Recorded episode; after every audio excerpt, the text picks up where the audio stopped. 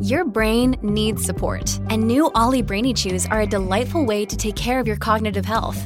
Made with scientifically backed ingredients like Thai ginger, L-theanine, and caffeine, Brainy Chews support healthy brain function and help you find your focus, stay chill, or get energized. Be kind to your mind and get these nootropic chews at olly.com. That's O L L Y.com. These statements have not been evaluated by the Food and Drug Administration. This product is not intended to diagnose, treat, cure, or prevent any disease.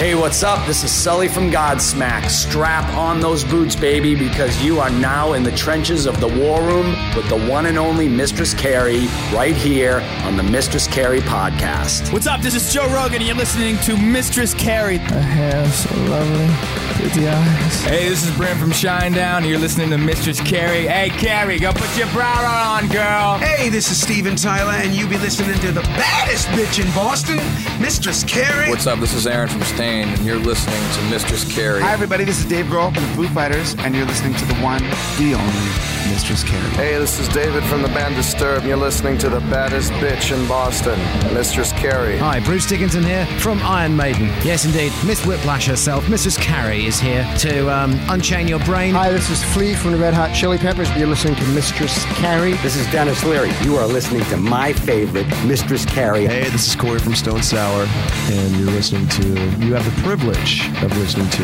Mistress Carrie. Oh, God. Oh, yeah.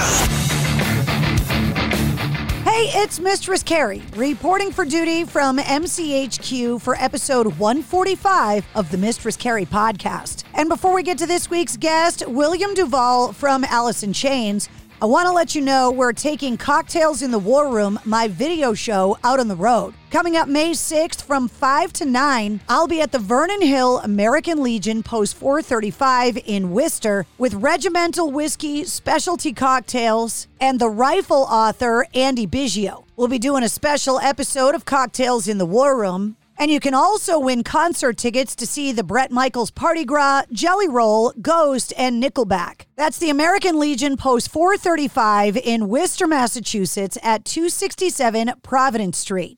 And for more details, check out the concert calendar at mistresscarrie.com. My guest this week is William DuVall, the lead singer from Alice in Chains, who recently collaborated on a new version of the song This Is Mongol by the Mongolian folk metal band The Hu. William and I talked about how he moved as a teenager from the punk music mecca of Washington, D.C., to the barren desert of punk music in Atlanta. We talked about his songwriting inspiration, the defining moment that he saw the decline of Western civilization, part two. We talked about the design process of his signature guitar and the inspiration that came as a young kid from Jimi Hendrix and his cousin. We also talked about the resurgence of vinyl and so much more. So, allow me to introduce you to William DuVall from Alice in Chains. Mr. William DuVall, how are you? Oh, I'm fine. Thank you. It's great to be here. First question I always ask because sometimes you guys don't know where you are. Do you know where you are and where are you? I do know where I am. I am at home. Oh, nice. A little break. Or did you spend too Yes. much time there during COVID and you're kind of itching to get back out of there? Oh, you know, no, I'm glad to be here. Um, you know, we did uh, la- last year was a busy year. I um, I got to finally uh, tour Europe and the UK um, for my first solo album, the the all acoustic album, One Alone. So I finally got to do that one man show tour um, throughout Europe and and and England, United United Kingdom, and uh, that had been postponed three or four times because of all the shutdowns. So got that done finally in spring of last year, and then Alice did a tour of the United States in the late summer, early fall of last year. So it was it was quite a busy year, and um, it's nice to it's nice to be back home now. It was very interesting how comfortable some people got spending that much time at home and how uncomfortable some people got having that much downtime. Did you discover uh, new hobbies that weren't music related when you had all of that time off? Because for musicians, that's a new concept to be home that much. It is. It's the longest that uh, I had been home um, continuously since I was probably 15. Um, so, did I discover new hobbies? It was more for me, it was more of a chance to catch up on things that had long been sort of, uh, you know, set aside.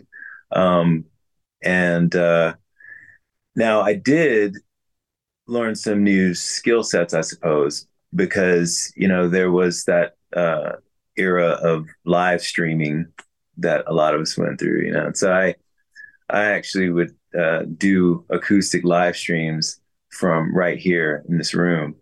Um, I did a number of those, and um, so I'd never done that before, and that was cool. Um, you became a little so more technologically advanced. Right, right. There were yes, exactly, and so um, that you know that was that was that was one byproduct of that time, and uh, and a welcome one. That was good, um, and, and I enjoyed it. Uh, but uh, yeah, so it was uh, it's definitely interesting. I'm I'm glad that uh, we finally uh, sort of moved past that, and I was able to, you know, get back out on the road in 22. Rock that fans was... need concerts. I think that was something we all learned when we couldn't Absolutely. go to them. Is how Absolutely. much our community is dependent on us being together and being able to share that experience of live music. Absolutely, absolutely right. Um, it's essential. Uh, I think it's essential for for humanity, really, to be able to gather. I mean, regardless of the nature of the event, you know, the event, whether it's even um, musical or regardless of any musical genre, it's just, it's. Uh, I think it's necessary for our sanity and survival. So, uh, I was really happy to see how many people showed up, um, both to my Europe UK tour and also to uh, the Alice shows. That was that was extremely gratifying. Both of those. It seems to be something where you get bit when you're young, and you're mm-hmm. just a music person or you're not. And Dave Grohl has been very vocal about kind of growing up in that DC punk music scene and you had a similar upbringing. Can you talk about what it was like growing up in that music scene in DC for you?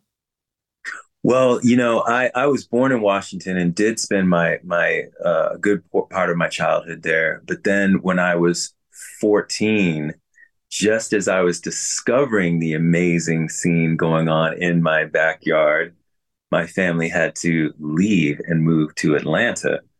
And so I had to leave everything and everyone I knew. And I also had to leave, as I said, this amazing thing that I was just sort of discovering that was happening where I probably would have been able to um, immerse myself into into a, a, a new scene and get a bunch of new friends. But as it was, we had to go. And so I moved from the Washington area to Atlanta where nothing like that was going on. Um, but that became its own blessing because um, that that left me to sort of j- help jumpstart it, and so uh, we sort of my friends and I kind of uh, you know really we we we we kicked we kicked it off here in terms of hardcore punk in Atlanta um, and uh, that came with everything you might imagine from the reaction and resistance to, uh, you know, the, uh, the, you know, it came with all the challenges and all the glory that you might imagine, but it was, it was really great. And uh, looking back, I wouldn't change it. It's really I interesting. I just had that conversation with Mark Tremonti, and he mm. talked about coming from Detroit and this amazing music scene that he was born into. And then his family moved to Florida where there was no kind of music scene. And that kind of springboarded him into becoming a musician himself and kind of defined the musician that he became it sounds like you had the same experience because of the move. Right. Um, I mean, I had already been playing guitar for a number of years by the time I turned 14 and, and we had to move. Um, I started when I was eight. So I had been jamming along with records and that sort of thing. Um, and the occasional few and far between opportunity to maybe jam with other people would arise here and there, but mostly it was just me woodshedding in my room, jamming with all my favorites, pretending I was part of their band, you know, um, whether it was Hendrix or, you know, Miles Davis or Chic or Zeppelin, whoever. And uh, so when we moved, that was right as I was getting to the point of thinking, like, I should, I, I, I can't wait anymore. I've got to start my own band. I've got to write my own songs. And like by then, I'd seen the movie, The Decline of Western Civilization.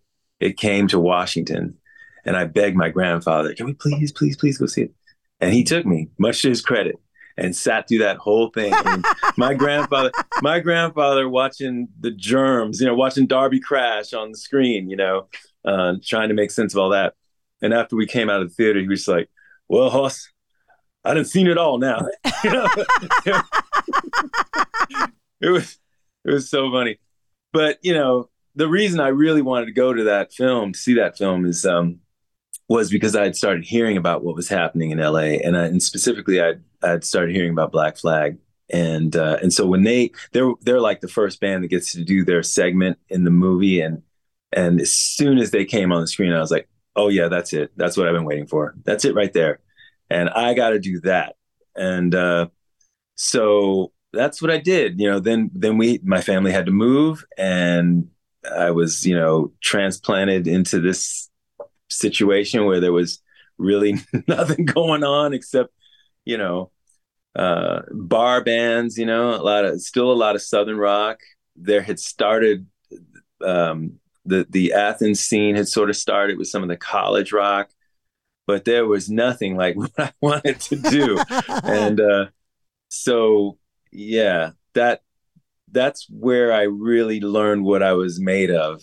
And uh, you know, because you had to meet people, you had to meet people, you had to meet other kids in order to even get to the point where you might be able to form a band.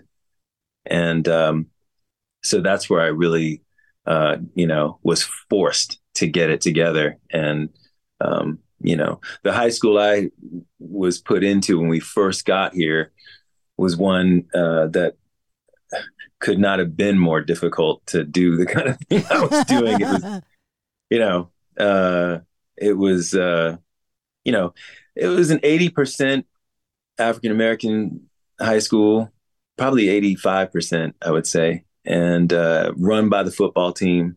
You know, those kids they didn't want nothing to do with what I was about or what I was talking about or any of that. and I was just sort of, you know, more on the um, the bookish kind of nerdy musicianly side, you know. And so there were really only two cats in the whole school who would give me the time of day. One of them was in the marching band on the snare drum, and the other one had never touched a musical instrument before, but he was just a cool kind of stoner kid, and that's who I formed my first band with.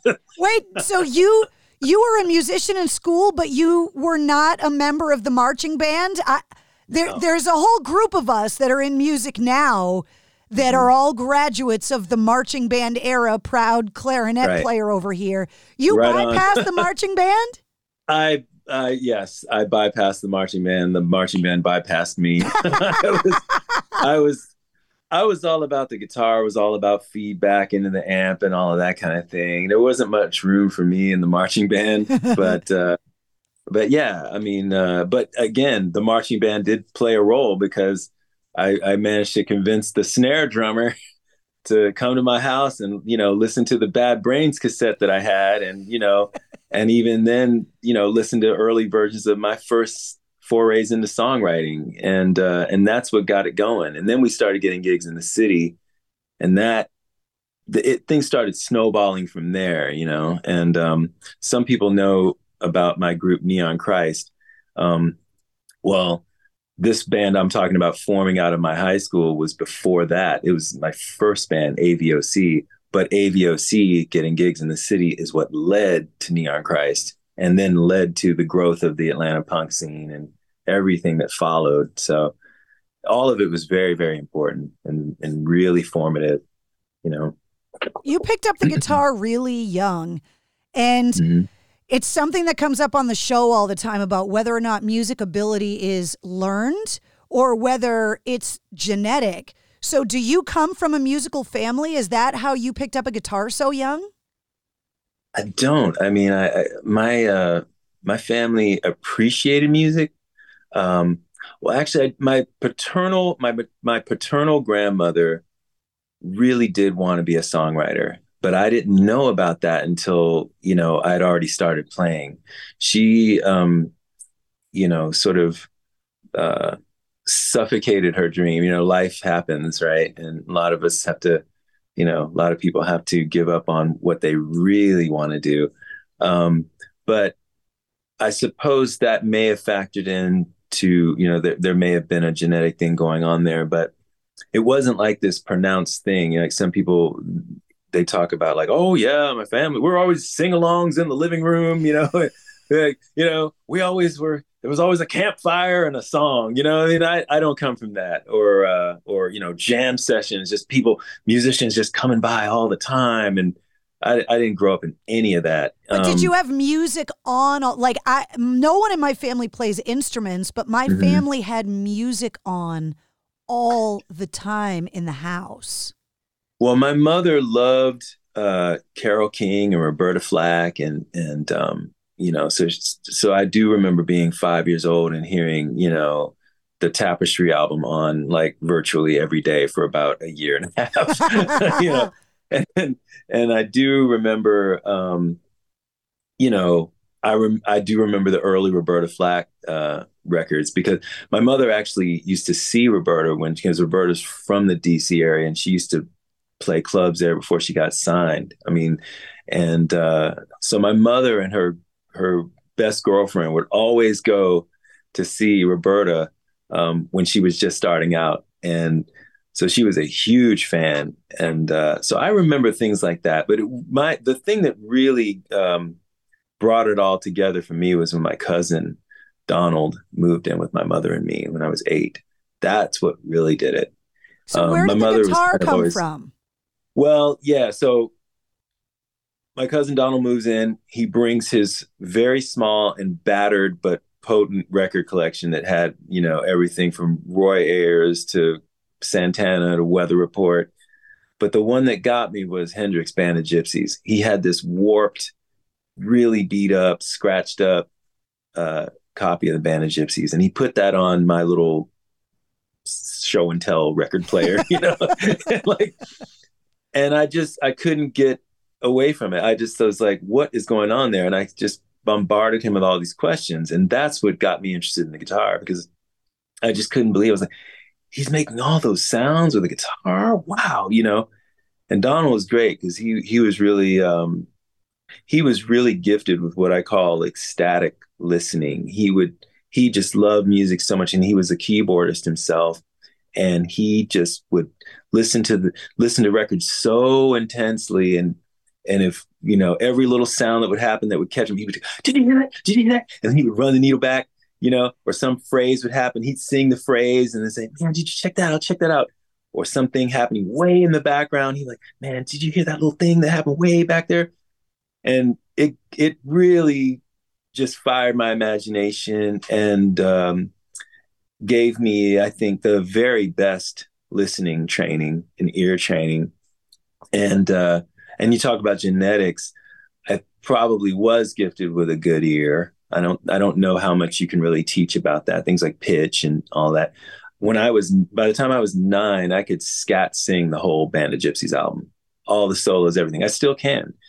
Um, and so once you can hear things right and kind of mirror it in some form or fashion, even if it's just like I said, kind of humming or scatting it along, you can play it usually, you know? So I finally dug this uh, really terrible nylon string acoustic out of my grandmother's basement and started plucking around on that. And I got good enough on that thing, which was again the mile high action off the fretboard. I mean, just just terrible in every way. But I got good enough on that, and I was serious enough and persistent enough, like that. My cousin took notice, and and he ended up joining the Navy because it was he was at that age. I was like, "What are you going to do with your life, you know, son?" You know, and with his first paycheck from the Navy, he bought me a brand new 77 Fender Mustang from Chuck Levin's Music in Wheaton, Maryland. And that is what really got me going. And he showed me how to wire it through the stereo. By that time, I'd graduated to a little Sears stereo. And he wired it up where where he somehow jerry rigged five speakers off this little rinky dink stereo. And he taught me how to wire the guitar through it to be my first amplifier to play along with the records more effectively. And um, eventually, I got a little uh, Ampeg solid state amplifier, and but then I but I was off to the races at that point, you know. Where would we be without those nylon string guitars in the Sears catalog? So many careers Isn't were launched from those. So wild, and I, I I hear that story a lot too, and it is remarkable how many guitarists got started seemingly on the exact same guitar. Do you still yeah. have that guitar that your cousin bought you? You know, regrettably I don't. Uh. That that is probably the biggest regret I have in in the endless cycle of gear that comes and goes in musicians' lives. You know, you get everything from, you know, well, I, I want to, you know, trade up, you know, to like, oh, you know, I'm, oh, I'm on hard times. I got to pawn this or what. All that stuff we go through but that's the one thing that I really wish I'd hung on to, and and I just didn't, and it, it kills me to this day. I really wish I had that guitar. Yeah. Do you remember the first song that you wrote that was actually a song? I remember the first melody that I got together on, on my own, and it sort of um, became. It was like a little melodic figure and it and it was long enough to where you knew that there was intention behind it. It was that sort of thing, and uh, so I still remember that, and I do remember the some of the early songs that I started writing when I got down to um, Atlanta and and was trying to you know get material together for that first band for AVOC. I remember. Uh, yeah, I remember some of those. I some of them I wish I didn't. but I but I do. I uh, I remember uh, most, if not all of them. I spent mm-hmm. some time talking to Jerry during the pandemic. He and I sat down mm-hmm. and talked for a while about um, the songwriting process because it functions differently for every songwriter. And like I said, I grew up in a music loving family, but with no ability whatsoever. And so I love being able to climb through you guys' brains to figure out how it works for you because for every songwriter, it's different.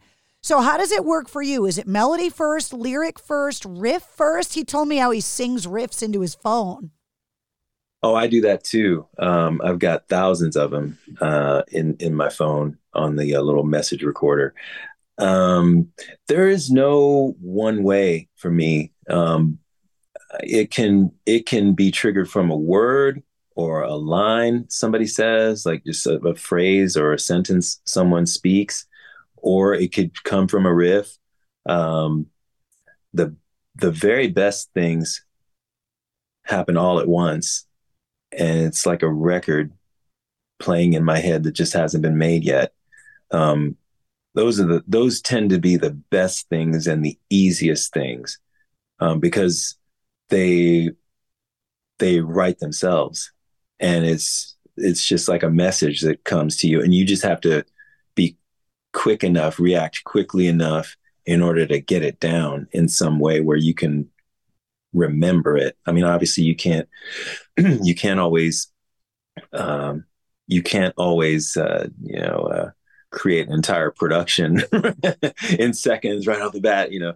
Um, but you can at least get something into the phone or whatever. It used to be a tape recorder but something that allows you to remember the rest of the entire production. And a lot of times, a lot of my sort of uh, recorded messages to myself will have things like production notes in them, or it'll have like I'll just speak what I what the idea is uh, as well as playing it. You know. Not only do you have to get these kind of ideas and squirrel them away on your phone before you forget, but what's the process for you of deciding, like, well, this is a solo track, this is a song that's eventually going to be electric versus this is going to stay acoustic, or, you know, this is this is for Alice. Like, how do you decide? Yeah, it um sometimes it's very clear to me uh, where something belongs. Other times it's not so clear, and um, because I am recording so many messages over such a long span of time. Like there can be there can be there can be weeks where nothing happens but then there can be a week where there's like 20 things getting inputted into the phone. Um, because of that i will sometimes denote you know where i think it belongs. And sometimes those notes will allow for multiple options. Like it, this could be for this or this or that you know it'll it'll i'll just go ahead and denote it that way right from the jump so that months or even years later when i'm going back through all these hundreds and hundreds of things um, to see what if anything is worthwhile it'll all come back to me like what i was thinking at the time hopefully and uh, and by that time it will also have hopefully become more apparent like okay if i gave myself a couple of options like this could go here or here well now i know it really goes here you know? So that's sort of my my process i guess with with regard to uh, those messages those endless messages to myself. Music fans always debate like you know best guitar player greatest album and when you mm-hmm. talk to music lovers, it's hard to say, oh, your favorite this or that. So this is why I phrased this question this way. From a mm-hmm. songwriting perspective, can you give me an example of a song that you covet that is so good as an example of songwriting perfection that you wish you wrote it, mm. but you got to break it down and tell me why you think it's such a great example of perfect songwriting? Oh gosh, I love that question. Um, one example would be Smokey Robinson, The Tracks of My Tears. It's just so beautiful. There's a lot of internal rhyming within the verses and the chorus. The phrasing of the melody is so great. And then the melody itself is so brilliant all throughout. All throughout and then you get to the production of that record it's just a home run on every le- every level. And uh, that is one that i uh, look at as that's about as good as it gets. Um, you know obviously uh, stevie wonder has has songs like that as well. Um, too many to name really. Um, gosh but yeah, there are things on songs in the key of life where I just go, I just can't even believe how great this is, you know. like um, um, Bob Dylan, It's All Right, Mom, Only Bleeding. That's another one where I'm astounded by that piece of work. Just again, the word flow, the barrage of language coming at you, and it doesn't make obvious linear sense, but it completely makes sense in a way. And you understand so much of what he's what he's talking about, uh, even without some sort of, you know, linear thread of logic or linear narrative. It, it, it surpasses and transcends all of that, yet still conveys such power. And it's so difficult to do that I mean, people can write in an abstract way, but it often really stays in the abstract. And a lot of times, um, whatever emotion they're trying to convey will come from other things within the track like the music or the you know the way it's produced or the way somebody's singing it but with dylan all he had was his voice and the guitar and the and the language and the and the chords and convey such power without that sort of linear quality. Very difficult to do. Very difficult. Um, and uh, yeah, I mean that's that's one where every time I hear it, I'm just like, whoa, man. And he actually he actually was able to do that to me again with some of his most recent work. That that song he came out with a couple years ago, "Murder Most Foul," same kind of thing. I'm like, wow, this cat is damn near 80 years old, still just ripping faces off, man. Like that. That is also an astounding piece of work, and they, you know, separated by almost sixty years from the first thing. it's like he tunes into something in the universe and picks these ideas out of the ether. Yeah, yeah, and can and can connect so many threads into whatever the message is he's trying to convey, but without always doing it in an obvious kind of, uh, you know, pedantic way. You know, it's it's like, again, that's that's a gift. That's that's that's a gift, but also honed through extensive dedication to craft. That's where the two things really come together. Um, yeah, so that he he is a great example of of, of records that I covet and obviously the Beatles have plenty of those as well. I I, I would have to say, I mean, they're they're you could just go on all day about them, uh, you know, uh, and and some of their individual works as well. I mean, McCartney is he's he's one of the geniuses of all time, and and Lennon was such an emotionally raw and open person and performer. Um, they've got they've got an endless list of things, but I will say in my life that that that thing that's that's another one that's up there with smokey where you're just going wow this is just a great song and it's a great record. You know sometimes you can have one or the other but that these are examples where you have both. Um and uh yeah i'm i'm always i'm always moved when i hear that song you know and i and i i, I would have to say i might go there with something like a day in the life as well though in that one obviously the production is a huge part of that too.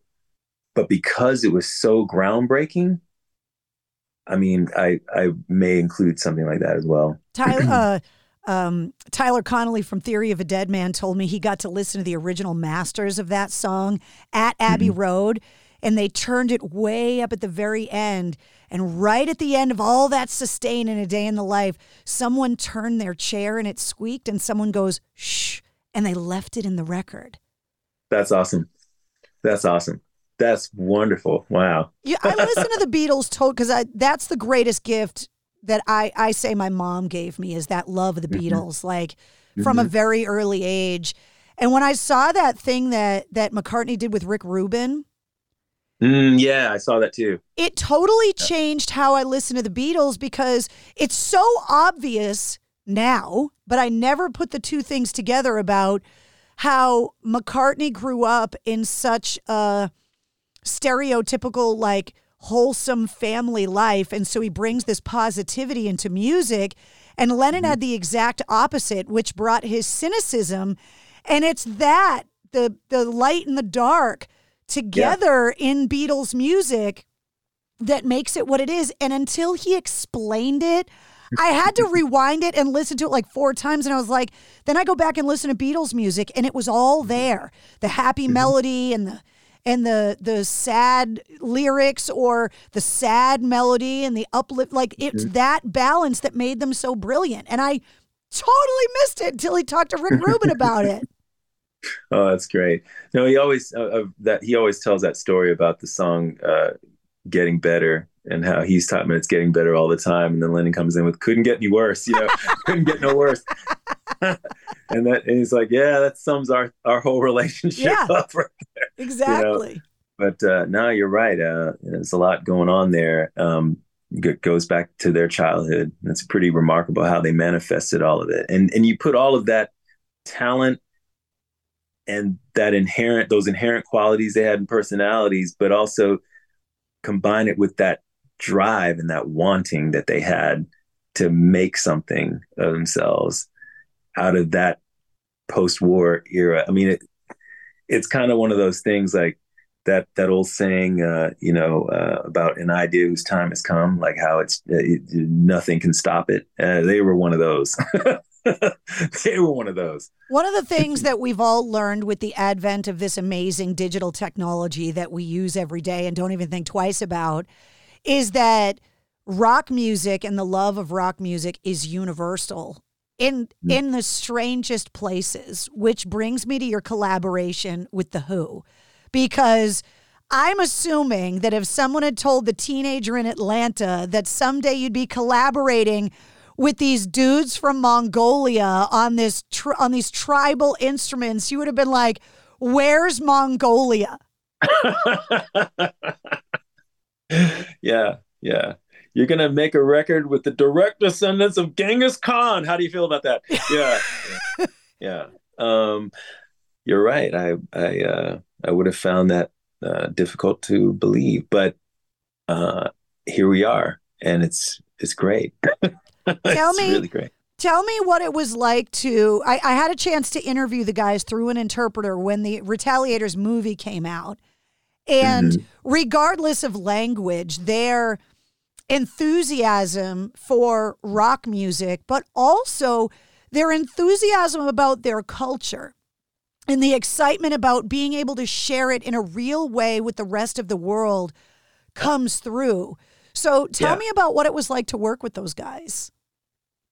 Well, it was it was an honor and a pleasure and a a challenge, but a welcome one. And I say challenge only because um, I had such respect for their pride in their culture and um, and their country and their history that my question to myself was how can I contribute to this and complement this without stepping on it, you know?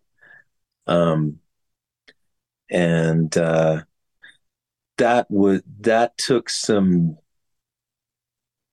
doing and redoing, you know, uh, of that song, but eventually, I think we've arrived at a great place, and um, yeah, I I I wanted that you know we're doing an East meets West thing here, but what I really wanted to uh, focus on was the commonality of humanity, right?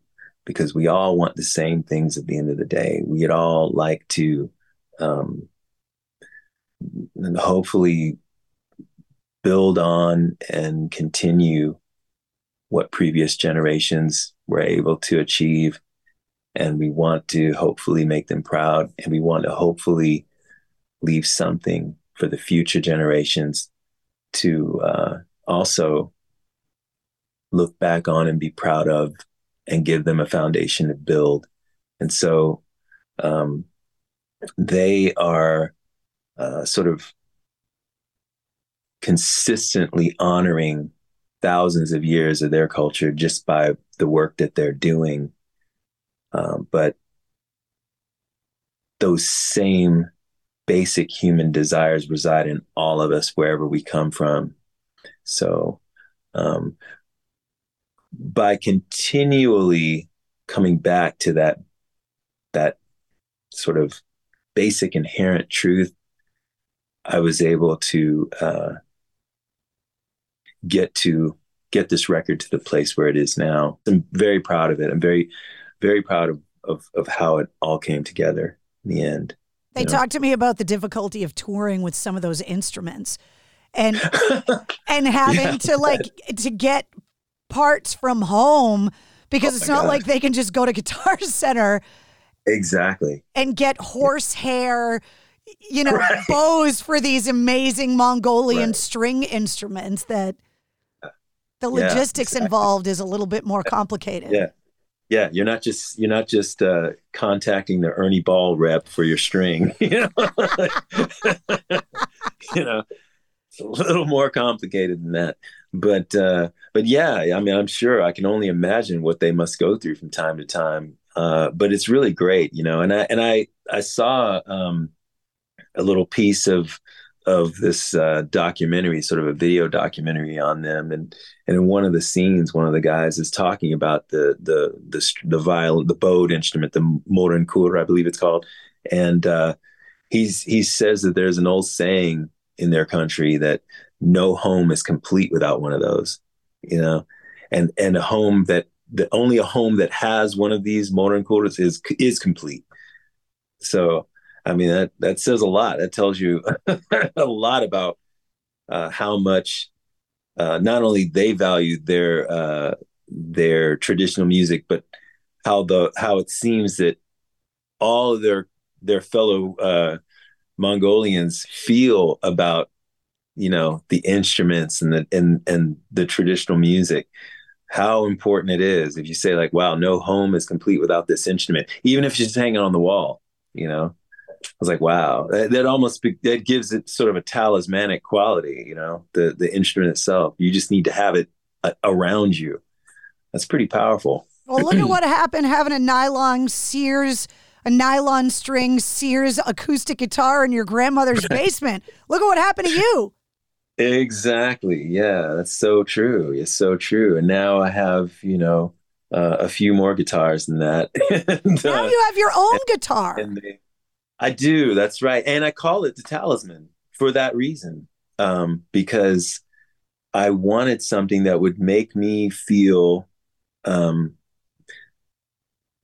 and keep me aware of the power of the instruments that are important to us you know how much meaning they can bring to our lives again even just by being in the room with us you know like one of my talismans is sitting right here a few feet away from me and i just feel better for it you know and when i and when i actually you know get to play it obviously that's that's well then you know that's the whole game you know but um but yeah i'm very proud of that guitar and uh so thankful that uh, I was able to get that together. And Framus was so um, they've they've always been just so wonderfully kind and accommodating. And um, you know, I I had joked for years with the head of design there, Marcus Spangler, that uh, you know uh, he he said, you know, we should do a guitar. We should do a guitar. And I was like, well, as soon as I get something, you know, a drawing that I feel is worth even sharing with you,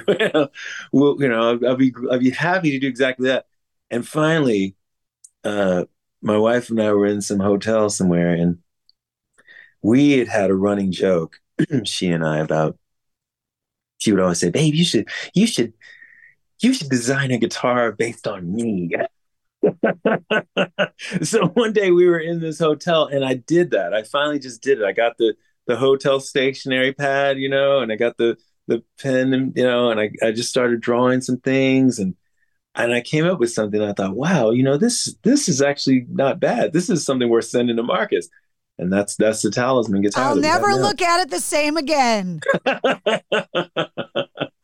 everybody hopefully for the better everybody that i know that has their own signature guitar has always talked about how they learn more about wood in the process than they ever would have known otherwise just trying to figure out exactly how they wanted their guitar to look and sound yeah yeah that's true and uh, i am so fortunate and thankful that framus has one of the best storehouses of wood of any company that I've ever encountered. They um, because their sister company is Warwick, the the bass uh, company, the bass manufacturer, and so uh, you know they have many years of of uh, experience with the exotic woods that go into those Warwick basses, and they brought that to the Framus guitar line, and and actually the Framus guitar line predates the Warwick bass line by many years. That's a that's been a family run company since like the 1940s. Wow. So it's got an incredible history, and you'll actually see old pictures of like you know Lennon and McCartney playing Framus guitars, you know, before they were famous, and um, you know, it's kind of a it's got this amazing sort of legacy that they're building on now. But uh, yeah, the the same family, family still owns and runs the company they are now passing it on to the next generation of, of young people in the family coming up. It's a beautiful thing. But yes, the wood, they are not wanting for wood. I mean, you, you you go there and it's this incredible facility they have, and you just walk through it with your jaw dropped, you know. And uh, I mean, from the factory to the I mean, they have a they almost have like a village within a village. They they're in this small town called Markneukirchen in, in near the Czech border in Germany, and they have their own compound. I mean, there's a there's a couple of performance venues. There's the factory. There's the wood house. There's and unbelievable. But yeah, I had the pick of the litter when it came to the the wood. Ended up uh, going with you know kind of a mahogany maple combination uh, which is it, it obviously has its tradition in the great Gibson Les Paul, the Les Paul standard specifically. And uh, I sort of wanted the first talisman that I wanted to try to create was uh, a sort of a tribute to the Black Beauty Les Paul custom from the 50s. Um, but the one with the humbucker, so from 57 on and uh, but I wanted it. The the custom is an all mahogany body. There's no maple top on it, like with the Les Paul standard that you see Jimmy Page playing or something. But I was like, let's make something that looks like custom, but has the the uh, the sonic qualities of the standard. So we'll give giving a little maple cap there, you know, but we'll do the black sort of black beauty, black and gold, you know, make it have that sort of wonderful tuxedo look that that Les Paul was going for with the custom, and I think we got it. I I I love that guitar. Does your wife I, love it? She absolutely loves okay. it. Okay. Thankfully, I mean, I, she was the first sign off on the thing. You know what I mean? Because she saw the drawing before anybody did. She saw the drawing before I sent it to Marcus. so once I had that, I was like, okay, I think we might be good to go here. You know. Yeah. Well, before I let you go, I want to talk about what's what's going on for the rest of this year with you. I know Jerry's out on his solo tour, so what are you what are you doing the rest of the year?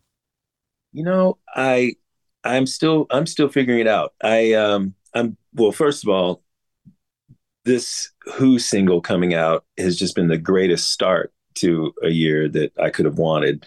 So that's brilliant. I feel like uh, there's just a lot of um, wonderful sort of uh, momentum already, you know, generating. Um, but you know, in terms of specifics going forward, there are a lot of things that I still need to attend to in terms of home life things. But record wise, there's a lot I'd like to do in terms of going back into my own catalog and giving att- some attention to things that I've wanted to do for a long time. I've I had a band called Comes with the Fall back in uh, the early 2000s, and uh, that's actually the band that led to. Well, that's the band that sort of jump started my friendship with Cantrell in the first place, and led to everything that's happened with Alice since. Right, um, it kind of starts with that band, and I'm so proud of the records we did, and I and they were recorded the old-fashioned way, you know, to tape and then straight, you know, the recorded and mixed to you know two inch to half inch and so proud of that whole catalog but it never came out on vinyl because we were in the cd era. So i would take the half inch masters and that then we'd we go digital to do the cd releases and then they're up on the streaming platforms via digital.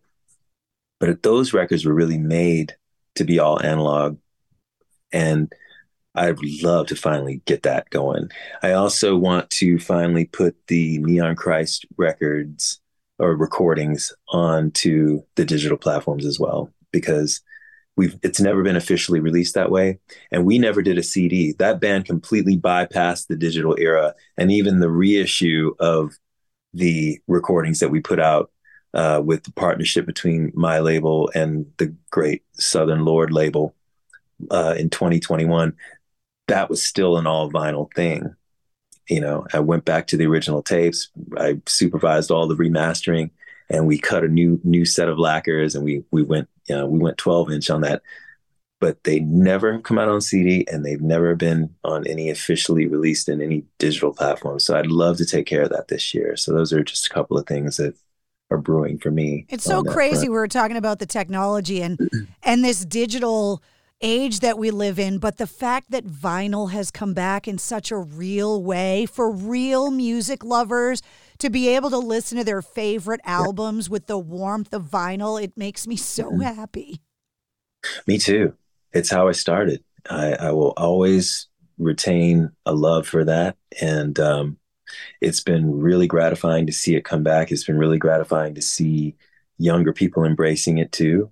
Um, it's such a great thing to hold in your hands and to keep having to hold to cherish and, and it lasts for generations i've still got some of the records that donald and i were collecting back in 76 77 i still have them i still have that original copy of band of Gypsys um, that got me going. Um, wow. Um, you know, yeah, and I have several represses of that same album that have been done since. But but that's the beauty of it. These things can become keepsakes. They can become heirlooms. They can. You just can't do that with a digital file. You can't. You just can't do that with a hard drive. You know. I have my mom's Beatles records. Same thing. There you go. Wouldn't give there them up go. for anything in the world. Exactly. And so to be able to get back into creating potential heirlooms for people, creating them yourself, that is a wonderful thing for me. It's a full circle moment. And um, yeah, and it's just uh, a labor of love. Um, and yeah, it's, it's, just a beautiful thing, you know. The last record I did, I put out a solo record uh, last year um, that was recorded all live in the studio, and we cut the lacquer as we were playing. So that that's as live as you can get. I mean, you literally had we had to go in, set up, and play down side one just like you would hear it on the record. So any sound that you make in between songs, that's going down for posterity. Talking about the squeaking chair at the end of a day in the for life, real. like it's just throw yeah, it in there. Yeah. Exactly. You can hear me hitting the foot switch on my amp and stuff. You can, I mean, I, I gave the drummer a drum solo so I could tune up in this one bit, you know, on side two. But every single thing, you have to play it down just like the side, right? So it's beyond even like a concert performance. It's it's beyond even doing like live television. I've done all that stuff. I don't think there's a high wire act music quite like laying a record down straight to lacquer. It's pretty amazing. And everyone's on the spot. The engineers, the the the lacquer cutter. If anyone makes the slightest mistake, you have to start the entire side over. And uh, and to make it even more interesting, we had a whole a whole audience of about hundred recording engineers watching the whole thing happen. no pressure. it was part of the, it was it was incredible, right? I mean, and we and thankfully we rose to it and i'm so proud of that record i just i named it after the day it was recorded 11 12 21 because it's like this a date which will live in infamy you know well it's always it's the little great. imperfections too that make it real. Oh rock and absolutely. roll isn't supposed to be perfect. No absolutely not. And uh you know you want kind of a you know a fast and loose quality to it. And but yet you know you want to what you want is to just have the uh the muscle memory and the sort of innate uh kind of physical ability to translate the emotion but once you get to that you know that just comes through rehearsal and things once you get it to where you hopefully want to get it then you're able to just forget a lot of things and get into strictly the feeling you're trying to convey. And at that point, whatever happens, right, even if there's little slip ups here and there, whatever, it just becomes part of the truth of the moment in in a and hopefully a, a, a cool kind of way, you know. Um, that's what I think we were able to get on on 11, 12, 21. I think we got that. I'm really proud of that record too. Yeah. Thank you so much for hanging out with me today. You and I could nerd about music all afternoon. We really could. Sounds like it. I love it. Well, I love it too. Hopefully, when uh, you get all of these projects done and the vinyl and the digital stuff, and you get back out on the road, whether it be a solo tour or back out on the road with Alice, uh, we'll see you soon. Thank you. Uh, I look forward to it. Always great to see you. Always great to talk with you. Great to see you too, and congratulations on the collaboration with the Hu. You can check off Mon- heavy metal Mongolian folk music off of your bucket list. That's right. it, you know, it really it's such a wild thing. I don't think it's really completely I don't think I've completely absorbed it yet just how how wild this really is. You know what I mean? The fact that this even happened. But I'm just so grateful for the reception to the record so far, man. We we uh we hit radio and and and most second most added at Active Rock. Um, I mean, only Linkin Park beat us. You know, I mean, I'm that's that's wonderful. That's that's that is that is a great way to start. And uh, I just love all the. I'm reading all the comments online, and it's beautiful, really beautiful. Well, have a great rest of your day, and tell Thank you. tell your wife the guitar is beautiful. it's forever changed in my mind now that I know where the inspiration came from. Well, she'll be happy to hear it. And it was so good to see you. Have a great rest of your day. Thank you. You too. There he is, the one and only William DuVall from Alice in Chains.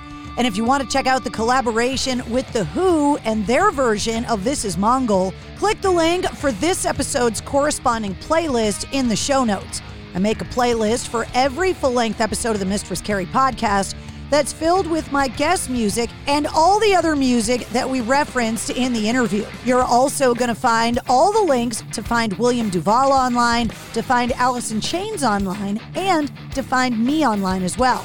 If you liked what you heard, don't forget to like, follow, and subscribe to the Mistress Carrie podcast. New full length episodes come out every Wednesday, plus every weekday, you get the sit rep. The Situation Report breaks down all of your rock news, music headlines, and entertainment industry updates in around five minutes every weekday. And you never know when we're going to release a bonus episode. And a quick reminder full length episodes of the Mistress Carrie podcast are now available on my official YouTube channel. Get the details on all that and more at MistressCarrie.com. The Mistress Carrie podcast, a proud member of the Pantheon Podcast Network.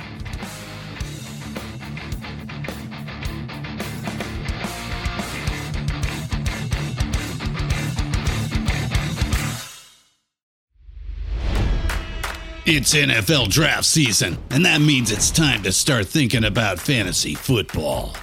FantasyPoints.com features industry leading experts and prognosticators using proprietary hand charted data to help you score more fantasy points. FantasyPoints.com is the place to go for whatever kind of fantasy football you play. Whether you play fantasy football, daily fantasy sports, or do a little bit of everything, Fantasy Points has the meticulously researched content to guide you to victory.